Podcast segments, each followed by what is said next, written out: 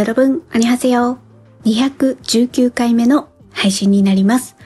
今回は、だから俺はアンチと結婚したを見ましたので、その感想を話したいと思っております。よろしくお願いいたします。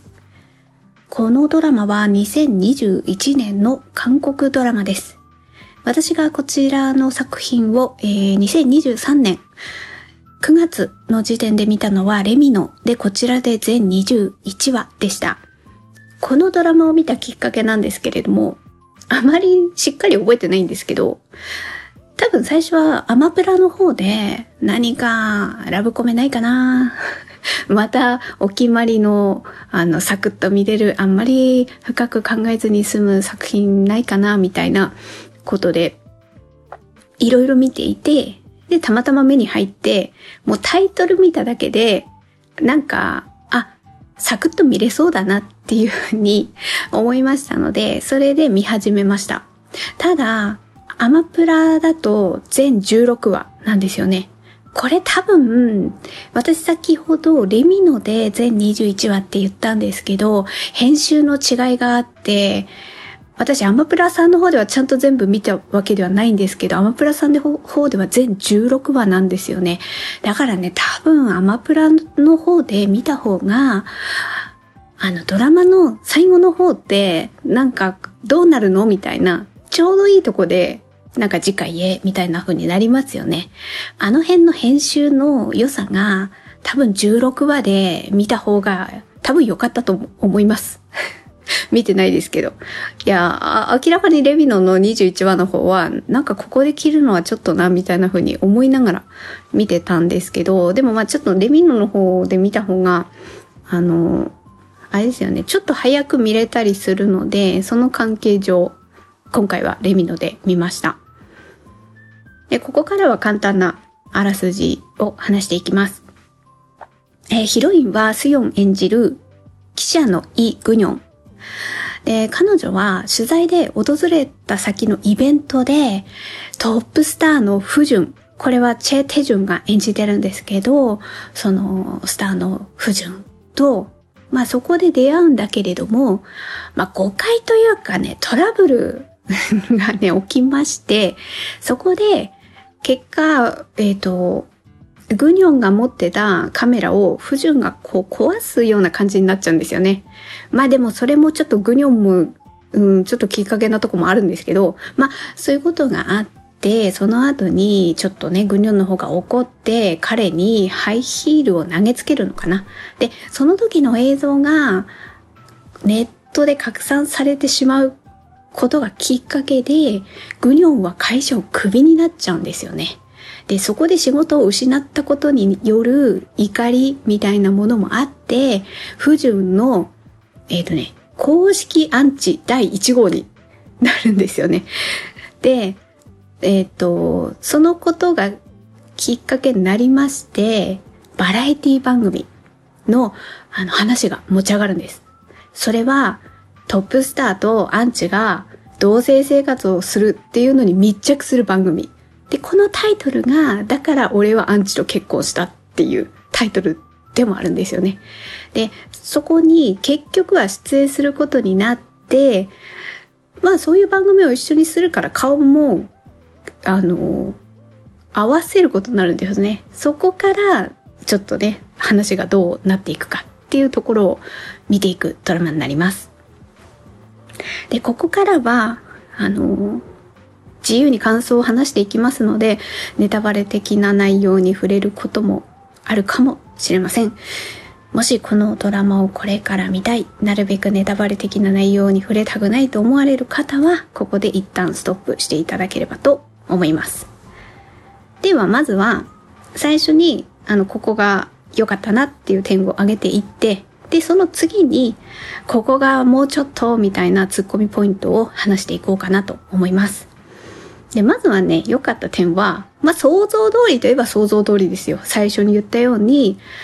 えー、気軽に見れるラブコメを見たくて探してて、このタイトルは多分そうじゃないかと思って見始めたって言ったんですけど、その通りに、もう王道のラブコメ、安心して見てられる。なんとなくこう、ドキッとするね、シーンとか、ちょいちょいちょいって挟んで、うん、こういうのあるあるある、みたいなことをねあ、あまり深く考えずに。で、一応、ヒロインの方の親は出てくるんですよ、途中で。だけど、すごくそこのね、親の介入問題っていうのが、そんなにめんどくさい感じではないですね。あの、ちょっとね、なんかね、言い合いみたいな感じになりますけど、でもあれくらいなんか、うん、親とね、話せるくらいはまだいいんじゃないっていうふうにちょっと思えるくらいなので、あの、親の加入、か、親の介入めんどくさい問題がね、そんなにはないです。だからそういう意味でも見やすかったですね。あとは、例えばね、途中で涙涙とかね、あとは、えー、みたいな、なんか衝撃の展開とかね、そんななんか、揺さぶ、心相当こう揺さぶられてみたいなこともそんなにないので、気軽に見れるドラマとしては良かったんじゃないかなっていうふうに思いました。で、二つ目は、この監督が、1%の奇跡の監督でもあるんですよね。だからこそね、私あの、前にも1%の奇跡の感想を話してます。まあその時は、えー、私196回目の配信で話してますね。1%の奇跡。これ2003年版と、あと2016年版、こっちの2016年版はだからリメイクされたってことですよね。それの比較をしながら感想を話してます。で、この2016年版の方の監督さんと同じなんですよね。だからこそ、まあそれ見てたので、あれあの1%の奇跡にこの人出てたよねっていう人が、一人二人どころじゃなくてもっと出てくるんですよ。まあ、あの、ネットとかで検索すれば多分この人はこの役でとか多分細かいの出てくるとは思うんですけどもしそういうのねまだ見てなかったらこのドラマを今回のドラマを見てもし1%の奇跡も見ているんだったらなんかそれを探していくっていうのも非常に楽しいんじゃないかなっていうふうに思いました。私そこまでね出てると思わなくてあの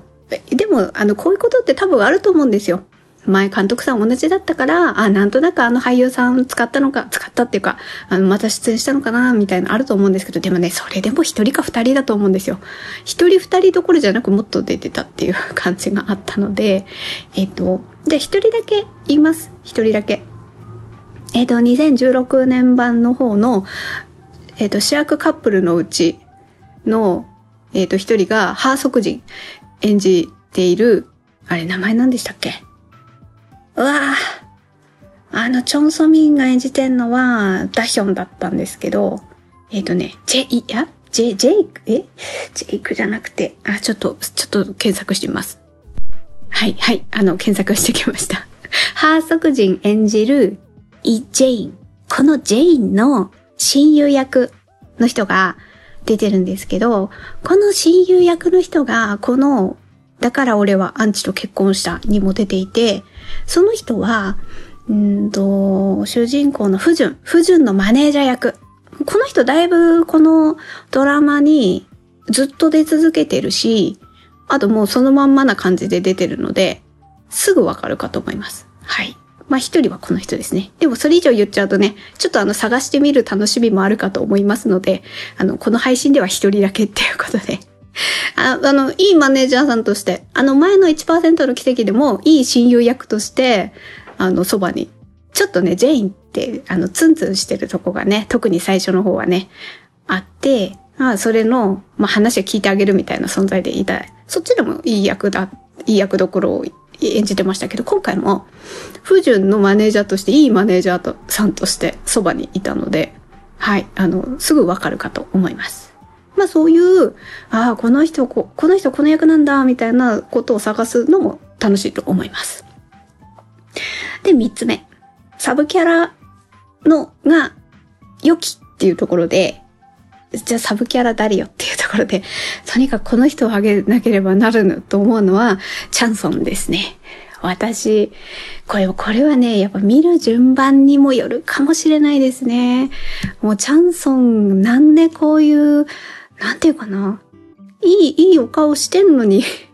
なんでこう癖のある役をやっちゃうんだこの人みたいなところですごい病みつきになってしまったなっていうのはありますね。例えば、うーん、一番最初見たのは私あれですかね。キム秘書は一体なぜだったかな。でも、あ、あの時はでも、まあちょっと、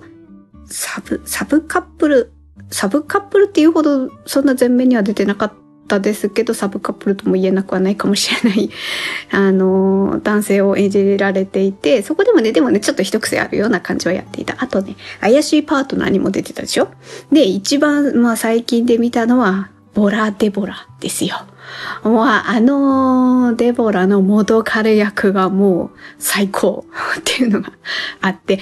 あの過去にそういうドラマを見ていたがゆえに、もうチャンソン出てきたらもう何回こう一癖あるぞっていう前提で見てるから、その上でこの役だったから、もうなんかちょっと引きつけられちゃったというかですね、基本的にはやっぱりカンドラで、まあメインのカップルがいるわけですから、ラブコメでね。そしたらやっぱメインのカップルを重視すると思うんですよ。で、まあ全体的なね、ストーリーとかそういうのも味わっていくみたいなね。で、サブカラが、あ、サブカップルが良ければなお良きみたいな流れがある中で、私はもうメインのね、カップルよりもとにかくチャンソンみたいな えっと、今回はジェジュンっていう役どころですね。ジェジュンのこじらせ感？いやー、あんた、フジュンのこと本当は大好きなんでしょ？っていうきで好きでしょうがないからこそそんなにこじらせちゃったんでしょ？みたいなね気持ちにはなりながら私見てました。だから、そのジェジュンがストーリーが進んで最後どうなっていくのかを私に見届けるために私このドラマを見たと言っても過言ではないですね。でもね、ただこれは、やっぱね、さっきもちょこっと言いましたけど、見る順番にもよるかもしれないなと思います。今までの間にチャンソンが出てるカンドラを見てなくって、このドラマで初めましてだったら、いや、何なのこの人みたいな風に思ってたかもしれないんですよ。ここがね、やっぱなかなか難しいところではあったりするんですよね。なんか見てきたがゆえに、もうなんか体が、感覚が慣れきってるから、全然見れたっていうこともありますのでね。はい。なのでそのあたりはちょっと感覚は見る人によっちゃちょっと違うかもしれません。ちょっとね、チャンソンの話はまたね、サブカップルの話をあの後半のツッコミポイントで話したいので、その時にまた言うかもしれません。で、あとはね、他にサブキャラとして良かったのは、これ本当もうちょっとなんかいい感じで出ても欲しかったなっていうのが、こう、キム・ミンギュが、えっ、ー、と、スファンっていう役どころで、あの、ヒロインのグニョンの同僚の、あまあ、最初の方で職場をちょっと辞めることになっちゃうので、元同僚になっちゃうんですけど、同僚のカメラマンっていうことでね、なんか爽やかないい気さくな青年みたいな感じで、時々会ってご飯を一緒に食べるみたいなところでは結構出てきてるので、なんかもう、もうちょっとなんかいい、いい、いい、役でそれなりに出てきましたけど、もうちょっと出てきてくれてもよかったのかなくらいには思ってましたね。あとは、これ意外だったのが、さえっ、と、あらすじでも言ったバラエティ番組ですね。だから俺はアンチと結婚したっていう、その番組の制作する側として、プロデューサーの、反プロデューサー、ね。それと、あとは放送作家の作家。ちょっと言いにくい、の作家って言いにくいんですけど、の、の、カタカナのの だけだから。ちょっと、あの、言いにくいんですけど、じゃあ作家さんって言いますね。まあ、プロデューサーと作家さん、番組を放送、あ、放送っていうか、まあ、収録をする上でね、ずっとその、いるんですけど、な、何気にカップルになっていくので、ここね、サブカップル、サブっていうほどではそんな出てないですけど、でもね、この二人もね、何気にね、なんていうかな、ちょっと、ジジュンがすごいこじらせモードだし、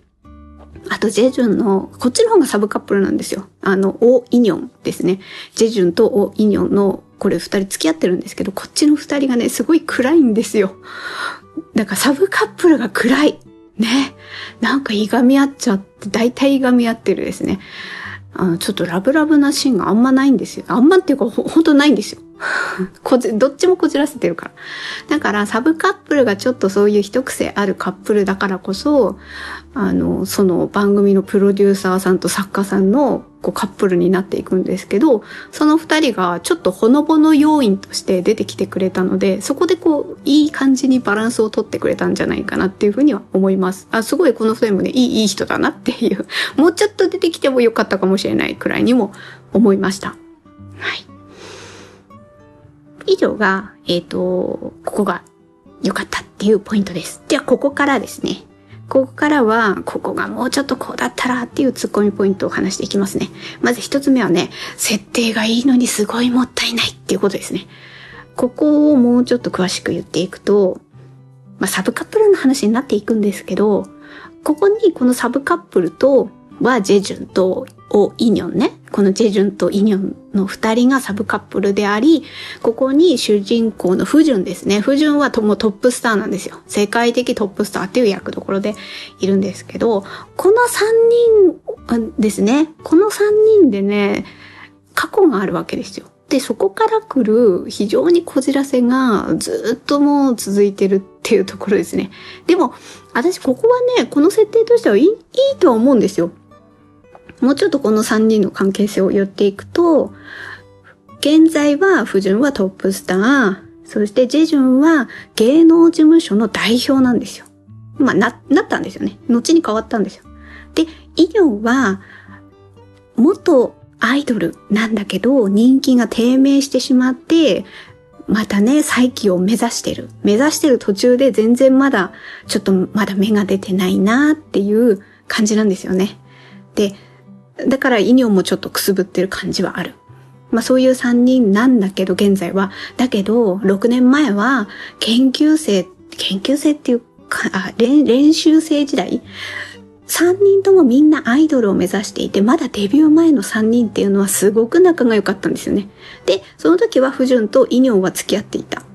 で、その過去の回想シーンが、3人の過去の回想シーンが途中途中で入ってくるので、あ、あの時はすごい仲良かったな。で、ジェジュンが多分ちょっと年上なんでしょうね、フジュンよりは。だからフジュンはジェジュンをちょっと兄貴分。まあ一応、フジュン、あ、違う、ジェジュンの方が研究、練習生としても先輩だったっていうのもあるし、だからヒョンって呼んでるんですよ。ヒョンっていうのは、だから兄貴って感じですよ。お兄さんいや、実の兄っていう意味ではなくって、兄貴的存在っていう意味で、名前じゃなくて、そういう場合はヒョンって呼ぶんですよね。で、ヒョン、ヒョンって呼んでるから、すごい、ジェジュンもきっとフジュンを可愛がっていた。で、フジュンはジェジュンを慕っていた。で、一緒にその3人で練習を励んでいた。で、なおかつ、そこからフジュンとイニョンはお付き合いをする。で、だけど、不純だけがデビュー組になって、そこからトップスターになっていく。だからここに格差が生まれちゃうんですよね。で、イニョンは付き合っていたんだけど多分そういう風な不純が忙しくなっていくことによって結果別れる感じになって今度ジェジュンと付き合っていく。で、そこで付き合ったからよかったじゃんってなる、ならないんですよね。特に。ジェジュンの方がこじらせてこじらせて。で、ここが、なんでもったいないかって。だからこの設定はいいと思うんですよ。過去にそういうこじれがあって、で、そこからまたちょっとなんか、なんていうかな、ちょっと話す機会とかも出てきたことによって、その後どういう風な関係性を築いていくかっていうのを見ていく上では、その設定はいいと思うんですけど、もったいないとこが、さっきも言いましたけど、とにかくこのサブカップルが暗いんですよね。で、今、仲違いしてしまった。あまり付き合ってはいるけど、二人の仲は良くないんだなっていう設定でも私はいいと思うんですよ。いいと思うんだけど、私ね、あれ、あれの要素もうちょっと入れればよかったと、勝手に思ってます。あの、太陽の末裔を見た方なら、この説明でわかるかと思うんですけど、太陽の末裔のサブカップルパターンのような見せ方をすればもうちょっと良かったんじゃないかなって思うわけですよ。太陽の末裔のサブカップルは、第1話始まった時は、もう別れた後っていう感じで、もうなんかこう気まずい感じっていうかね。で、どっちかというともう避けてるぐらいなんですよね。避けて男性側の方がもう離れてる。でも女性側の方も追っかけてるけどなんか腑に落ちないみたいな、なんかそういう感じなんですよね。で、その、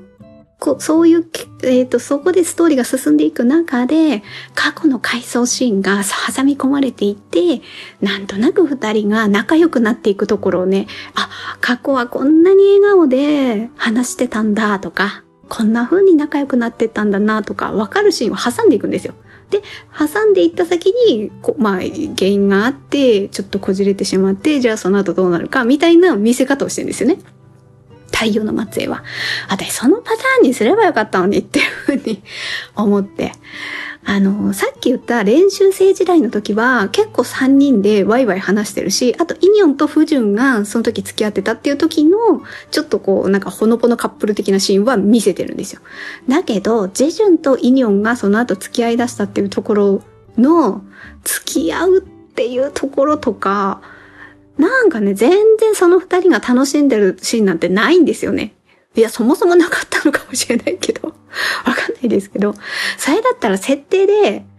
あの、寂し、ちょっとね、あの、先を越されてしまって、ちょっと寂しさもあるなっていう二人が、なんか励まし合って、それで結果付き合うことになってみたいな。で、ジェジュンは本当はね、イニョンのことが、あの、フジュンが出てくる前からね、好きだったんですよ。だからそういうこと言って、実は好きだったんだとかって言って、あ、そうなのって言ってさ、付き合う、その最初のだけど、年月が経っていくうちに、不純はどんどんもう階段登っていくのに自分とは立場違って、そこでなんとなくジェジュンとイニョンの関係も複雑になっていくっていう風な感じでね、見せていくんだったらいいんだけど、結果、付き合い始めた頃の、なんかいい感じのシーンもね、全然ないんですよ。全然なくって、とにかくこじらせてる顔が ほんともったいないなと思って、ここが。なんかそういうのがあったら、このサブカップルを応援しがいがあったわけですよ。で、特にジェジュンなんか、もうこじらせてるってすごいわかるんですよ。だから、フジュンのことが本当は好きなんでしょって。可愛い弟分って思ってたんでしょって。そういうね、突っ込みたいような感じに見せるから、なんか、もう本当にイミオンの役どころもね、もったいないんですよね。もうちょっとね、笑顔があるような、あ過去のね、回想シーンで笑顔をもうちょっとね、ジェジュンと見せてるシーンとかね、映せればね、もうちょっと応援しがいがあったんですよ。そこがね、すごいもったいないから残念だなっていうふうに思いました。あとはね、ここはちょっと言って おかなきゃならぬっていうポイントはあって、日本がちょっと出てくるんですよ。な、あれなんででしたっけ？何らかで撮影ででしたっけ？日本に来ることになるんですよ。まあ日本って多分沖縄だと思うんですけど、来ることになって何日間か滞在するっていう設定になっていて、そこで別にそれはそれでいいと思うんですよ。そういうのもあっても。ただここでね、やっぱね、突っ込まなければならないポイントはありますよね。見た方はわかると思うんですけど、ここ何かっていうと、温泉に入ってるんですよ。で、混浴なんですよ。まあ、混浴ならまあ、そういうのもあるかもしれないけれども、浴衣着たまま温泉に入ってるんですよ。ここにはちょっと、これは突っ込まねばならぬと思って、そのまま、だから、あの、旅館でよく着るあの浴衣ですよ。あれ着たまま湯船に浸かって二人で話すシーンがあって、あれはどうなんですか？ちょっと、なんか、この、えっ、ー、と、露天風呂的な文化っていうところが日本と韓国でどうなんだろう？いや、韓国からしたら、日本ってああいう風にやってお風呂入ってんのかなって思うのかな？この辺がね、全然わかんなくて。でもね、日本だ、日本側から見れば、それ突っ込みますよね。いや、あんな浴衣着たまま入らないでしょ、湯船にっていう風に。はい。なので、ちょっとそこが突っ込みポイントとして思いました。あとは、ちょっとメインのカップルの話全然ほとんどしてないんですけど、このラブラインが私はちょっと唐突すぎないかっていうところが非常に気になりました。えっ、ー、と、結論としては、不純もなんかグニョンのことがね好きになるんですよ。でもね、最初は、その元カノのイニョンのことが気になって気になって、なんかイニョンの存在に自分もなんか揺さぶられてるところはあるんですよ。でもそれはね、好きだからっていうよりは、あの、過去の自分の、なんていうかな、後悔とかね、あの、まあ自分が先にデビューだけ、だ、デビューだけじゃなくてデビューしてしまったことによる負い目みたいな、ああいうことの方の要素が強いと思うんですよね。あの、今も好きだからっていうよりは、そっちの負い目みたいな方が強いと思うんですけど、それはでも J ジュに対してもそうだと思うんですけど、そういうのがね、強いから、非常にこう、イニオンのことにね、なんか揺さぶられてる部分もあるんですよ。でもその後にグニョンのことが好きになっていって、で、グニョンもフジュのことが好きになっていく。だからそのあたりは、あの、番組を通して結構関わる機会があるし、ちょっとこれがありえない設定なんですけど、あの、番組の、その、部屋一応なんか同棲をしてそこを密着するみたいな多分番組なんですよね。あれのその場所が、不純が持っているマンション、不純名義のマンションみたいな感じなのかな事務所の社長からもらった。でも、住んではない。住んではないけど、でも荷物とかは多少置いてあって、一応不純のマンションってことなんだけど、だからそんな生活感はない感じなんだけど、グニョはなんか仕事を辞めさせられちゃって、なんか今まで住んでたところも親に解約されちゃったのかなそれね。で、家がなくなるって、これね、カンドラのあの、ヒロイン設定で結構ありますよね。住む家に困るみたいな。あの、この恋は初めてだから。とか、そうですよね。あの、ヒロインの住む家がなくなって困ってみたいな、ああいう設定がね、結構入ってくるんですけど、あれで、グニョンが、その、えだからその現場？現場っていうかそのマンションに？入り込むっていう、これ、これちょっとね、ありえない設定かと思うんですけど、まあまあ、ラブコメだからね、カンドラのラブコメだから、まあそれはそれでよしとしますが、まあそこで結局不純と番組だけでなくても、そこのマンションで、秘密を共有する感じになるんですよね。グニョンがそこでこっそり住んでるのって不純しか知らないから。で、そこでね、なんかね、なんとなくね、ドキッとするシーンとかをね、は挟んでくるわけですよ。なんだけど、なんか見てるこっちからすると、あれいつの間にそんな気になる存在になってた？みたいなことがね、若干唐突すぎて、なんかそういうのが、いや、あの、例えばグニョンの何かしらの面を見ることで、不純が、ああ、この子は本当はこういう子だったんだ、みたいなことがね、わかるようなシーンとかね、ちょっと入れてくれればね、まあそりゃドキッとするよね、とかって思えるんですけど、そういうのがね、あんまりないままに、唐突になんかドキッとしたりとか気になったりとかして始めるから、ちょっとね、そこのね、非常にこう、や、役柄としてはいいと思うんですよね。あの、スヨンと、あの、チェ・テジュンの役どころも、あの、合ってると思っていいとは思うんですけど、にしてもなんかこのラブラインがちょっと唐突だったのがもったいないなって思いました。あとは、えっ、ー、と、不純の親、親問題ですね。ここら辺が、なんか、不純は、あのー、秘密を抱えてる感じなんですよね。だからデビューして6年目でもう世界的トップスターでもうバリバリやってますみたいな感じなんだけれども、でも実は心の中に親とのちょっと縁がなかったみたいなことがあって、あとは、あとデビューの設定か、自分がこういう背景があるんですっていう設定が偽りなんですよね。この辺に複雑な気持ちを抱えてるみたいな、あの、設定なんですよ。それで、フージョンがお父さんを探していたりとか、あとは、母親に電話をするんだけれども、いつも母親出ないんですよ、その電話に。その辺が、ちょっと私もね、ながらみをしていたせいなのもあるんですけど、読み解けなくって、あの、中途半端に、ちょっと親にも、親との縁で問題を抱えてるっていう設定が入ってきて、そのね、親とのシーンって必要だったかなっていう、え、親どういうこと？お母さんがその後に泣いて電話かけてくるっていうシーンもあるんですけど、なんでお母さん電話出なかったのとか、ちょっとね、いまいちね、読み込めなくって、だからちょっとね、不純の両親がね、ちょっと不思議でした。えっと、どういう関係性だったのかなっていうのがちょっと分かりにくかったなっていう点がありました。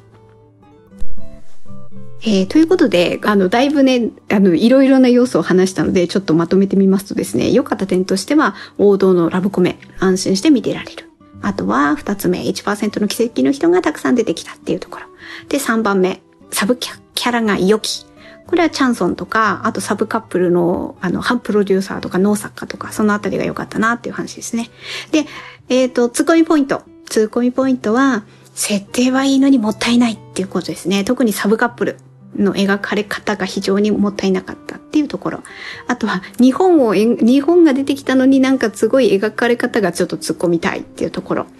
あと、メインカップルのラブラインが唐突すぎ。あと、不純の親？親問題え、親、親どういうことっていうちょっと設定がね、あんまり、ちょっと私としては飲み込めなかったなっていうところがツッコミポイントでした。まあ、そういうね、ツッコミポイントもいろいろあるんですけれども、あの、全体的に言えば、まずはね、やっぱね、1%の奇跡見てた人はちょっと楽しめそうかなっていうドラマだとは思いました。あとは、チャンソンをもともと見ていて、チャンソンのドラマを見てた人は、このジェジュンのこじらせ感のある役どころを非常にちょっとね、またかみたいなところね、ちょっと味わってほしいなっていう。まあ、それもある意味見どころではないかなっていうふうに思いました。はい。ということで、本日のポッドキャストは以上となります。最後まで聞いていただいてありがとうございました。程よい一日をお過ごしください。スノーでした。